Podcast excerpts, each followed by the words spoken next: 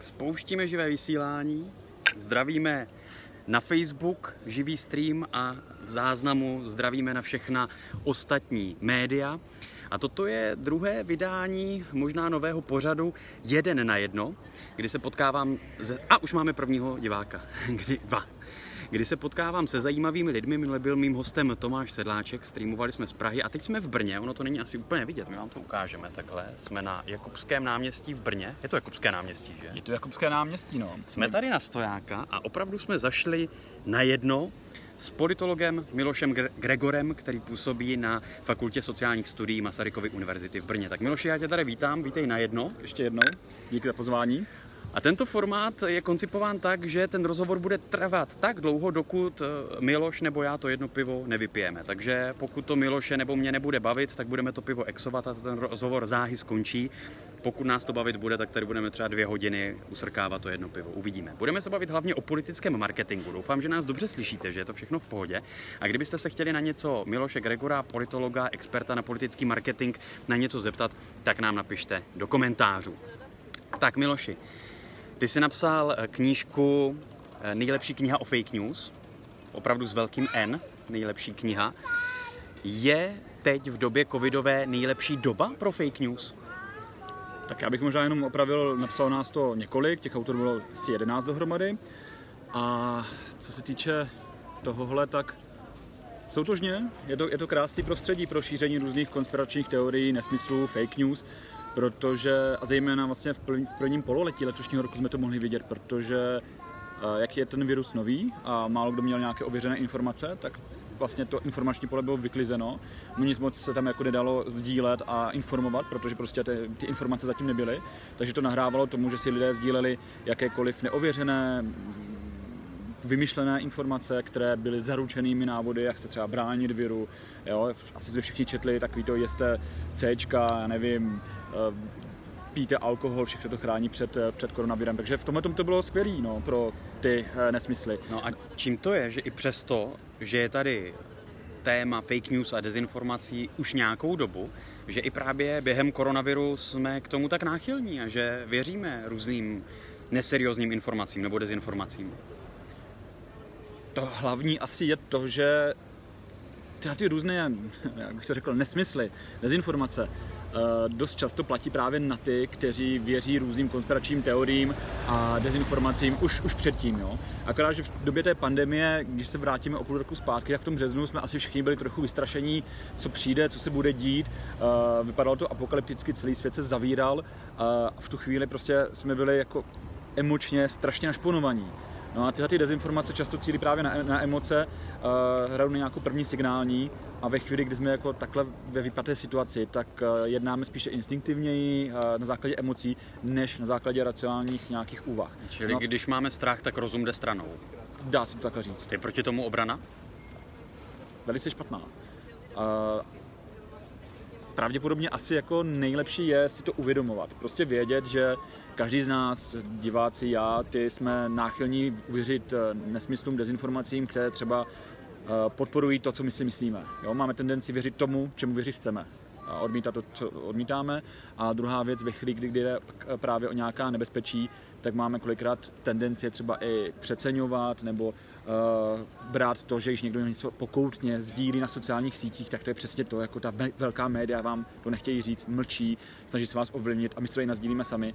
Ale teď se viděl moc pěkný příspěvek, kdy někdo psal v komentáři, tak jako četl jsem už názory epidemiologů, virologů a různých uh, doktorů a profesorů medicíny a výzkumníků, kteří se vedují uh, koronaviru, ale chci si udělat objektivní obrázek. Tak by mě teďka zajímal nějaký vyučený uh, zedník, který má na to stejný uh, názor, který si udělal na základě třeba článku na internetu. Jo? My prostě zaměňujeme to, že Uh, někdo má v nějakém oboru třeba opravdu vzdělání, věnuje se tomu desítky let třeba a my si pak přečteme nějaký článek na internetu a myslíme, že jsme jako na jedné, že jsme stejně informovaní. A jak se vlastně jako expert na informace i dezinformace díváš na to, když se vyjadřují lékaři různých odborností ke koronaviru, a nebo když i dva epidemiologové mají úplně jiné názory na to, jaká bezpečnostní opatření přijmout, zda a kde a jak nosit roušky a podobně. Co to potom dělá vůbec s veřejností, s veřejným míněním a s důvěrou v nějaké autority?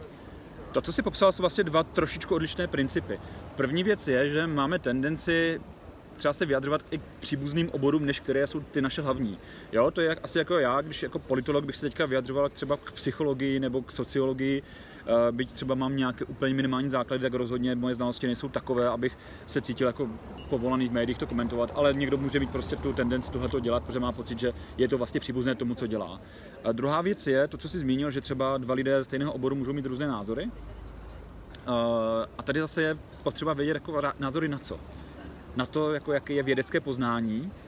Tam si myslím, že až takové rozdíly nebyly lišily se možná názory na to, jako nějakou predikci a co s tím dělat. Jenže ono je strašně těžké, že predikovat do budoucna. To je jako kdyby, eh, kdyby jsme se podívali, proč eh, tři politologové mají různé názory na to, jestli nějaký politik je dobrý nebo špatný. Prostě i ti epidemiologové se v tomhle tom snaží spíše modelovat nějaké situace a předvídat budoucnost, která prostě má, mají nějaké indikátory, na základě kterých mohou eh, se o tohle pokusit, ale rozhodně nemají jasný vzoreček, aby dosadili čísla a vyšlo jim přesný, přesný výsledek. Ta situace bude vypadat za měsíc takhle, proto když uděláme toho opatření, klesne to o 0,5% a podobně. My jsme spolu absolvovali také několik debat o fake news, veřejných i se studenty, a tam velmi často padalo slovo ověřování. Ověřovat informace a kriticky k informacím přistupovat. Jenže jde to, když máme tolik různých zdrojů a tolik různých informací? Jde to, jde to těžko. Uh Zase, dneska jsme třeba v jiné době než před tím půl rokem, když zůstaneme u té pandemie. Před, před půl rokem ty informace měl pramálo kdo a museli jsme se spoléhat na nějakou dobrou intuici, ať už politiků nebo epidemiologů, kteří se snažili na základě těch málo informací přijmout nějaká opatření a pokud zůstaneme v České republice, tak asi nikdo uh, nebude zaslívat vládě, že třeba udělala ten razantní krok a vlastně celou zemi pozastavila, aby se ten virus nezrozšířil. Dneska už je ta situace jiná, těch informací máme víc, ale zase záleží, kde ty informace čerpáme. Je strašně důležitý vědět, že ten zdroj, ze kterého čerpáme informace, je věrohodný, že nemá nějakou snahu nás obalmutit a spíš uh, nás nějak svést z té cesty informační. Uh, existuje na to několik jako pomůcek, kdy si budeme dávat pozor na to, jestli se dát jedná třeba o spravodajství nebo nějakou publicistiku, komentář, jaké jsou zdroje informací, ze kterých čerpá to médium, nebo ten, kdo nám ty informace podává. Když my se bavíme spolu, bavíme se o něčem, tak já pravděpodobně jsem ty informace také někde načerpal. A kdybych já je načerpal eh, z nějakého lživého zdroje, tak sám je budu reprodukovat dál.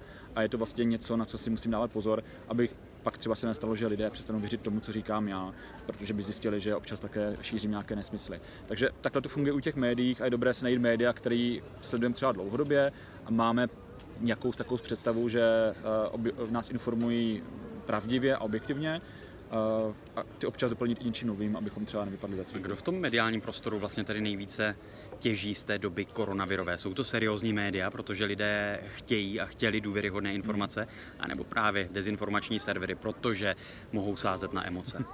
Teď, když se dostávám na tenký let eh, toho, čem jsem mluvil před chvíli, tohle je spíš možná na nějakého teoretika mediálních studií. Než Nejde to změřit z hlediska uh, třeba takhle. politického marketingu a vůbec vnímání informací to je trošičku jiná věc. Já teďka budu čerpat z toho, co jsem právě četl od lidí, kteří se věnují a velice rozumí médiím, jako je třeba Jakub Šlerka, který, anebo různí, různí třeba majitele mediálních domů nebo šéf-redaktoři, kteří vlastně se shodují na tom, že eh, návštěvnost velkých médií, těch uh, důvěryhodných, seriózních médií vzrostla, jo, sledovanost televizí, tisku, uh, webových portálů nebo, nebo, nebo rádií vzrostla, uh, propadlo se třeba příjem reklamy. Ale jako v tu dobu, když nevíme co a jak, tak jdeme do médií, která známe a kterým věříme.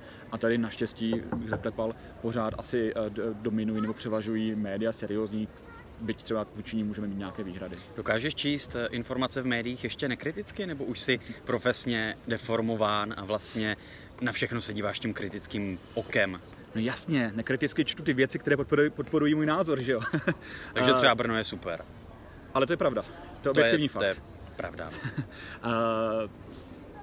Tohle se ale stává asi každému, že prostě, když si přečteme nějakou zprávu, tak první nás to vezme a říkáme si, to je super, nebo jako to je hrozný, ale pak je dobrý se třeba zabrzdit a trošku se na to podívat s tím odstupem, než to třeba nazdílíme dál a o to se snažím. Jako, že se mi to ne vždycky povede, je pravda, jako občas se mi stane, že něco prolítnu rychle, nebo prostě jsem tak nadšený, že to jako je to, co si myslím, že třeba si eh, nedám pozor na to, abych se pořádně ověřil, ale, ale snažím se. Když máme svět sociálních sítí a každý politik eh, tweetuje nebo má své účty na Facebooku, na Instagramu, na Twitteru, potřebují ještě politici vlastně média? Jak kteří? Uh, tady je vlastně zajímavý, když zůstaneme v České republice, nebo já nevím, jestli se radši vzdálit do dalších končin, ať, ať nejsme moc kontroverzní. V České republice, když se podíváme, tak máme vlastně takové dvě skupiny politiků. Jedni jsou ti takzvaní tradiční politici, ti z té takzvané demokratické opozice, kteří e, výrazně častěji komunikují se svými příznivci právě třeba přes e, tradiční média a byť se snaží komunikovat i přes sociální sítě, tak tam nejsou tak úspěšní, nemají tam tak obrovskou komunitu. Pak jsou to politici, e, kteří přišli na politickou scénu relativně v nedávné době. Tady bych potrhl asi to relativně v nedávné době, protože když se podíváme na Andre Babiše i Tomia Okamuru, tak vlastně jsou to oba dva politici, kteří jsou s námi už několik let už několik funkčních období, takže nejsou zase až takovými uh, nováčky. Minimálně od roku 2013, od sněmovních uh, voleb. Minimálně. A ti vlastně jsou nejúspěšnější v komunikaci právě přes uh, sociální sítě, protože tam mohou komunikovat se svými příznivci napřímo. On to má jako dvě roviny. První je jako vlastně ta super, že vám nikdo nekecá do toho, uh, co chcete říct uh, příznivcům a jenom vlastně na vás se dokážete zaujmout. Ta druhá asi problematičtější rovina je, že pak můžete říkat cokoliv a nikdo vás jako neopravuje. A to pak souvisí i s tím, že dost často ty sociální sítě jsou výborným nástrojem a velice vítaným nástrojem pro různé populisty. A já jim říkám politický šmejdy, kteří prostě se snaží eh, na základě třeba emocí, nějakých vyhraněných eh, situací, polopravd a lží získat přízeň na svou stranu a s tím horko těžko proniknout do, do mm, seriózních médií, protože v těch seriózních médiích se jim pravděpodobně stane, že někdo bude konfrontovat s tím, že lžou. A vyhrotili tady sociální sítě tu politickou debatu v těch posledních, řekněme, deseti letech a nejenom u nás, obecně ve světě? Rozhodně, ale tady bych asi zároveň podotkl, že sociální sítě jsou jenom nástrojem. Jo, to, oni eskalují nebo jako nějak přiživují to, co ve společnosti, ve společnosti je a dávají třeba vyniknout nějakým temným stránkám, které jako lidi máme a dávají jim průchod na venek. Eh, Ale ona je v tom spirále, že jo? Když chci víc zaujmout, musím více šokovat a i pro ty politiky se to stává náročnější a náročnější. Tohle je právě jako docela fascinující na debatě o tom, jestli třeba opozice je šikovná nebo co by měla dělat pro to, aby dokázala uh, porazit Andreje Babiše ve volbách. Protože ono máte vlastně dvě věci. Uh, když je politik, který třeba jako se nebojí jít na hradu toho, co je morálně etické, a tím získává voliče, protože jeho voličům to třeba nevadí, chceme i po ostatních politicích, aby třeba šli až na hranu a třeba za tu hranu jenom proto, aby byli jakoby lepší, hlasitější, viditelnější než ten politik, co na té hraně je. Eh, pravděpodobně by pak možná přišli o ty voliče, kteří naopak chtějí politiku třeba trošičku jako serióznější nebo, nebo více zaměřenou na politická témata a nejenom jako nějakou roučou eh, jednoho, jednoho člověka. A má ta spirála teda někde konec, nebo kde se to zastaví? Já nedokážu predikovat, já neumím. Nemáš křišťálovou kouli? Nemám křišťálovou kouli, ani se neradím eh, s matkou eh, slunce, nebo, nebo jak, jak to dělají jiní. Tady Nejsou za... nějaké predikce nebo scénáře, kam až ta politická komunikace může dojít v té zkratkovité, klipovité době, kdy je opravdu potřeba zaujmout na sociálních sítích a v nějakém klipu nebo na nějaké fotce prostě něco sdělit? No, tak vidíme, že třeba americký prezident eh, tu zkratkovitost ostrouhal na, úplný, na, úplné, jako na úplnou dřeň protože eh, ten v posledních týdnech nejčastěji na Twitteru sdílí jenom sousloví uh, Ježíš, jak to je? uh, law, law and order, uh, zákon na pořádek. Yeah. Jo, on už ani nemá jakoby ty tweety, že by ani využil těch 280 znaků, co mu nabízí Twitter. Ne, on prostě kapitálkama napíše jako zákon na pořádek a to je jeho hlavní sdělení, které uh, přenáší voličům. Ono samozřejmě zatím se skrývá nějaký příběh, něco, nějaká hodnota, kterou těm uh, svým příznivcům nabízí, ale, ale to sdělení má osekáno až takhle, takhle na dřeň. Uh, tohle bude záležet na nás, na voličích, jestli, budeme, jestli nám bude stačit nějaká heslovitost a zkratkovitost facebookových statusů nebo tweetů, anebo jestli budeme chtít od politiku trošičku víc, než jenom tu show a, a pěkné fotky na sociálních sítích. No a teď se nabízí taková ta už eh, kultovní nebo otřepaná otázka, jestli sociální sítě vlastně pomáhají demokracii, anebo ji ohrožují. Nebo obojí já tady asi se vrátím zase k tomu, že to je jenom nástroj. Prostě záleží, co my s tím uděláme a jak s tím budou zacházet politici. Sociální sítě nám pomohly teďka třeba v době pandemie nejenom k šíření různých dezinformací, ale i třeba právě k šíření osvětových kampaní. Jo, tohle by bylo výrazně těžší bez sociálních sítí, kdybychom byli odkázáni jenom na to přečíst si jednou denně noviny nebo se podívat na televizi. Prostě takhle jsme kdekoliv v šalině, pro mimo brněnské třeba v tramvaji. Nemáme titulky, tak musíš jo, překládat pro mimo V tramvaji jsme si mohli přečíst prostě, co jsou aktuální nařízení vlády, jak se, jak se chovat, co dělat, jaké jsou třeba nové poznatky a, a podobně. Takže v tomhle tom nám to třeba si myslím, že i nesmírně pomohlo. Jsou sociální sítě tady výhodnějším nástrojem komunikace právě třeba pro populisty nebo ty politiky nového typu? V současnosti se zdá, že ano. Zejména právě eh, Facebook je v tomhle tom dost kritizovaný, protože jeho ochota a vůle jak eh, cokoliv eh, korigovat, korigovat, uvádí na pravou míru, je velice nízká. Jo, vzpomeňme si, jak byl Facebook kritizovaný v prezidentských volbách amerických 2016 a od té doby se stalo pramálo. Jo, jako Facebook jako na tohleto nechce přistoupit, eh, pro ně by to znamenalo ohrožení business modelu. Prostě přiznejme si to, že eh, i obchod s lžemi je docela výnosný biznis. Twitter je v tomhle trošičku progresivnější, ten třeba zakázal politické reklamy, právě protože dost často ty politické reklamy byly nástrojem, jak šířit různé dezinformace. Twitter si jako první velká sociální síť trouflo uvádět, že Donald Trump třeba šíří lživé informace. Jo, a to bylo taky jako něco velkého a dost k nelibosti Donalda Trumpa. Uvidíme ještě, jaký to bude mít vývoj, jestli třeba si sociální sítě díky tomuhle všimnou, že to třeba má smysl a že jim to něco přináší, anebo třeba naopak vezmu zpátečko, řeknou si, hele, nikdo o to nestojí, necháme prostě volný ring a je pak jenom na těch uh, politicích a organizacích, které chtějí šířit pravdu a, a, ověřené informace, jestli budou šikovnější a hlasitější než ti, co šíří lži. No a jaký je tvůj názor? Měly by sociální sítě vstupovat do té arény a označovat eh, lži za lži a fake news za fake news, anebo je to omezování svobody slova, protože na internetu si může kdokoliv psát, co chce? Na internetu jo, ale sociální sítě jako je, patří někomu, že jo? To není prostě volný prostor internetu. Já když si založím svoji internetovou stránku, tak to je něco jiného, než když mám profil na Facebooku. A vstupem na Facebook už jako podepisuju nějaká pravidla, nebo jsou, dávám s nimi, vyslovuju s nimi souhlas. A mezi těmi je eh, právě i to, že nebudeme eh, se chovat nějak v rozporu s dobrými mravy a proti, proti té komunitě. Takhle, ty sociální sítě respektive já chápu argumenty obou dvou stran. Jsou to soukromé společnosti a nikdo by jim neměl nařizovat, jak oni se budou chovat ke svým uh, uživatelům.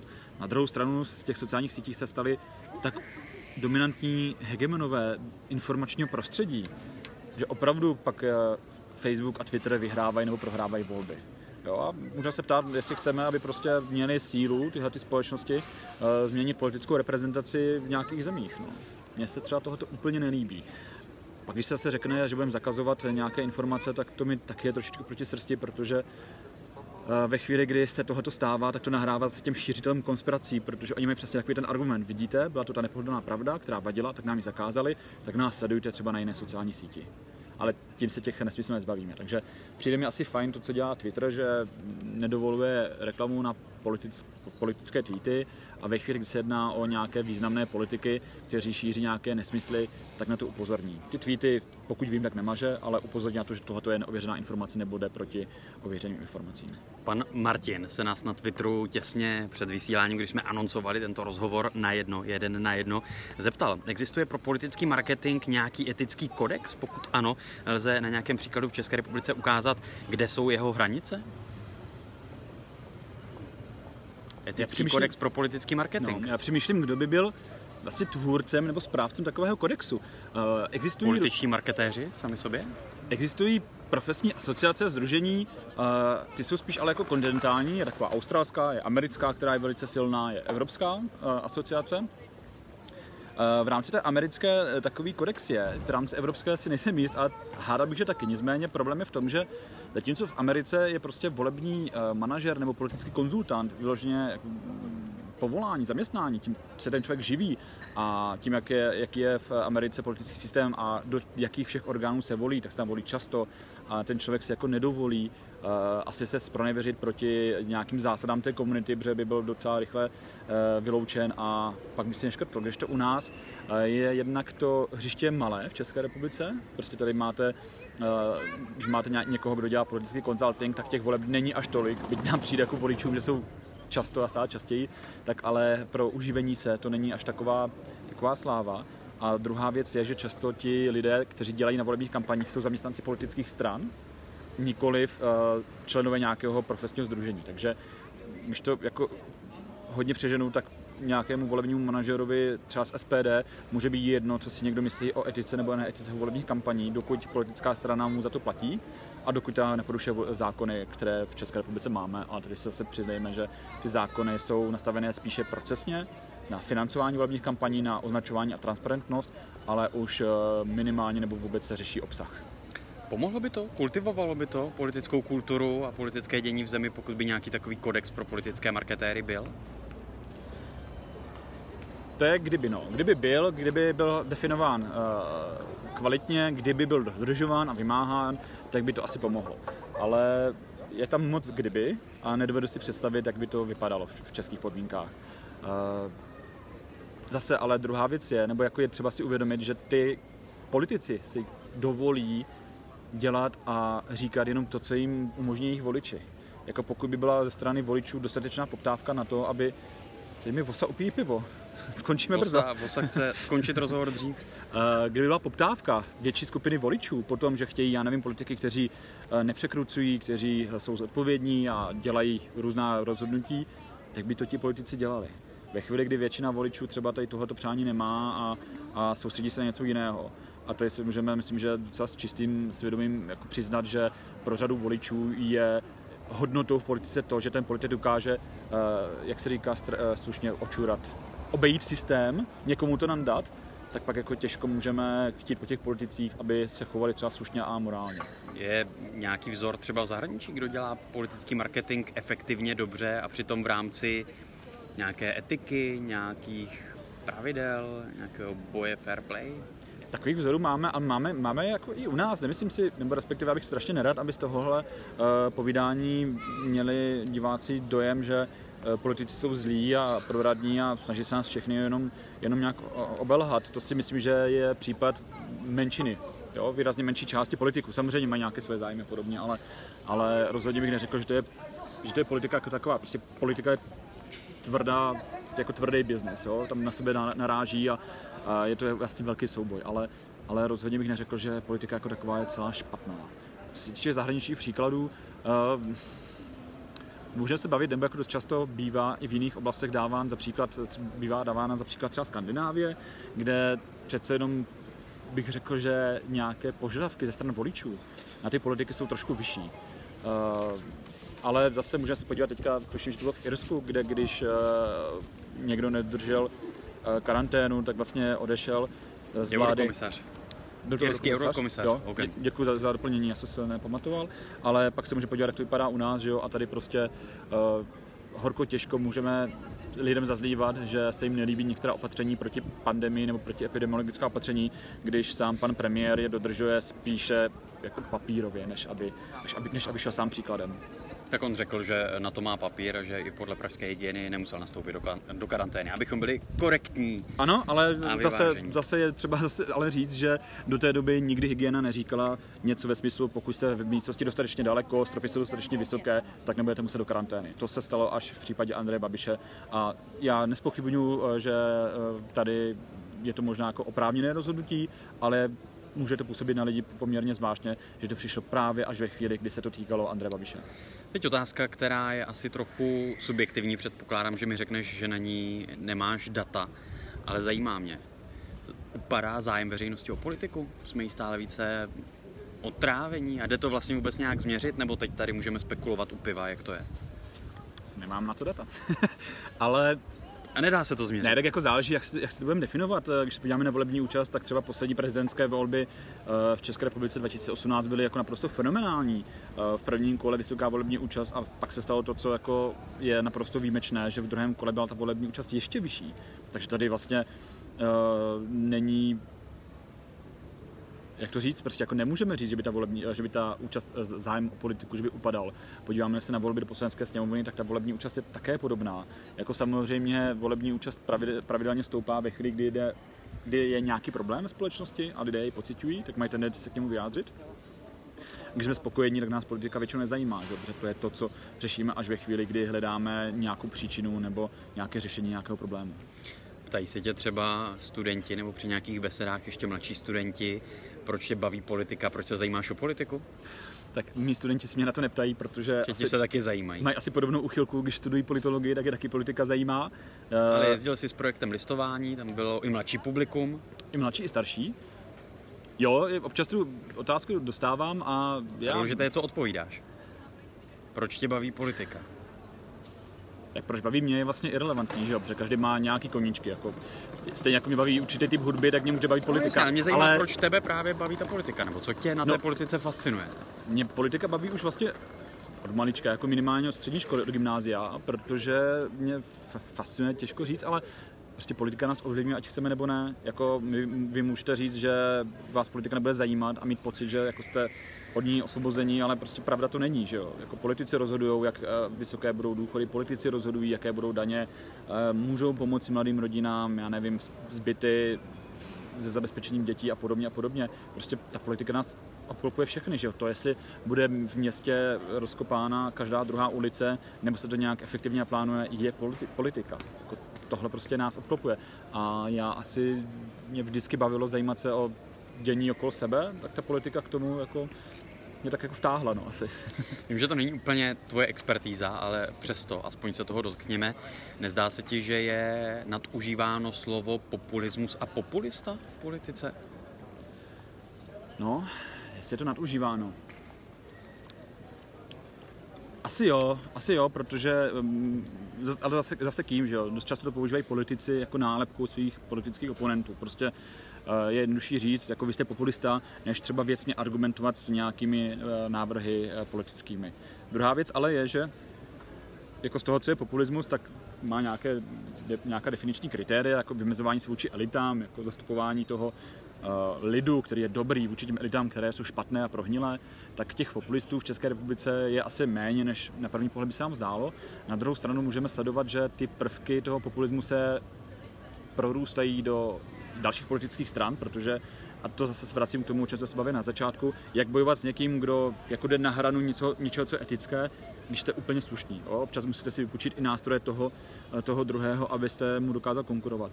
A druhá věc je, že ve chvíli, kdy uh, nastoupily sociální sítě a my vlastně tu politiku sledujeme eh, jako nějakou reality show každý den na Facebooku, že jo? všichni se těšíme, až v neděli vyjde hlášení pana premiéra, pak sledujeme, co na to říkají jiní politici, jak budou ostatní politici reagovat na Facebooku na mediální vyjádření toho či onoho. Vlastně nás to baví, je to taková hra. Hokejový zápas. Trošku jo, jako, my, jako zase my říkáme, jak politika je hnusná, že nás nikoho nebaví, ale pak když se podíváme na ty sociální sítě politiků, tak ti tam mají že, tisíce lajků a, a sdílení, tak jako evidentně mají poměrně slušné publikum, které právě tohoto zajímá. Je to takový trošičku politický bulvár a zase není se čemu divit, protože na Facebooku asi nikdo z nás nečeká nějaké seriózní rozbory programových priorit politických stran.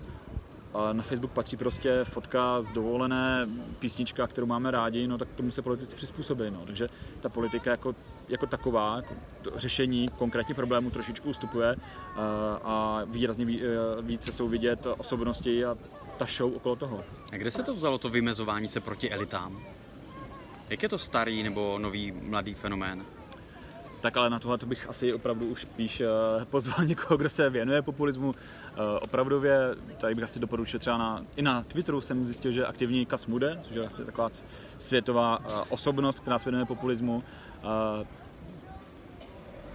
Ano, na ten populismu on jako kombinuje prvky, které jsou normální a běžné i pro jiné politické nějaké proudy. Jo, jako je tam samozřejmě kritika politických elit, což znamená, že jako opozice kritizuje vládu. Jo, to taky je vlastně eh, vymezování si vůči těm, co vládnou. Eh, Zastupování veřejného zájmu a široké veřejnosti, no to je přece to, co čekáme od politiky. Ale u toho populismu je to vlastně nějaké, jako bych řekl, až zvrhnutí se, eh, kdy ta forma je postavená na piedestál a jde úplně bokem jakákoliv hodnotová základna. Ty máš nějaké politické ambice? Chtěl by se zvrhnout do politiky, když píšeš o politickém marketingu a o fake news a dezinformacím, tak lákalo by tě se na to podívat i z té druhé strany? Já zatím žádné politické ambice nemám. A to zatím říkám jenom vlastně z toho důvodu, že se cítím docela mladý, tak kdo ví, co bude třeba za 30 let, ale, ale rozhodně se teďka po žádné politické kariéře ani nepokukuji. Tak Miloši, já mám téměř dopito své pivo. Tak. Ty tam ještě hlad máš, ale myslím, že už jsme naše diváky pomalinku ale jistě vyčerpali, byť to bylo velmi zajímavé povídání, za které ti děkuju. Já díky za přizvání. Miloš Gregor, politolog Fakulty sociálních studií Masarykovy univerzity v Brně, byl dnes hostem jeden na jedno, takže já dopijím své jedno. A loučíme se na sociální sítě a zase někdy brzy na viděnou. Miloši, díky. Bylo mi Já díky. Mějte se Mějte krásně. Se.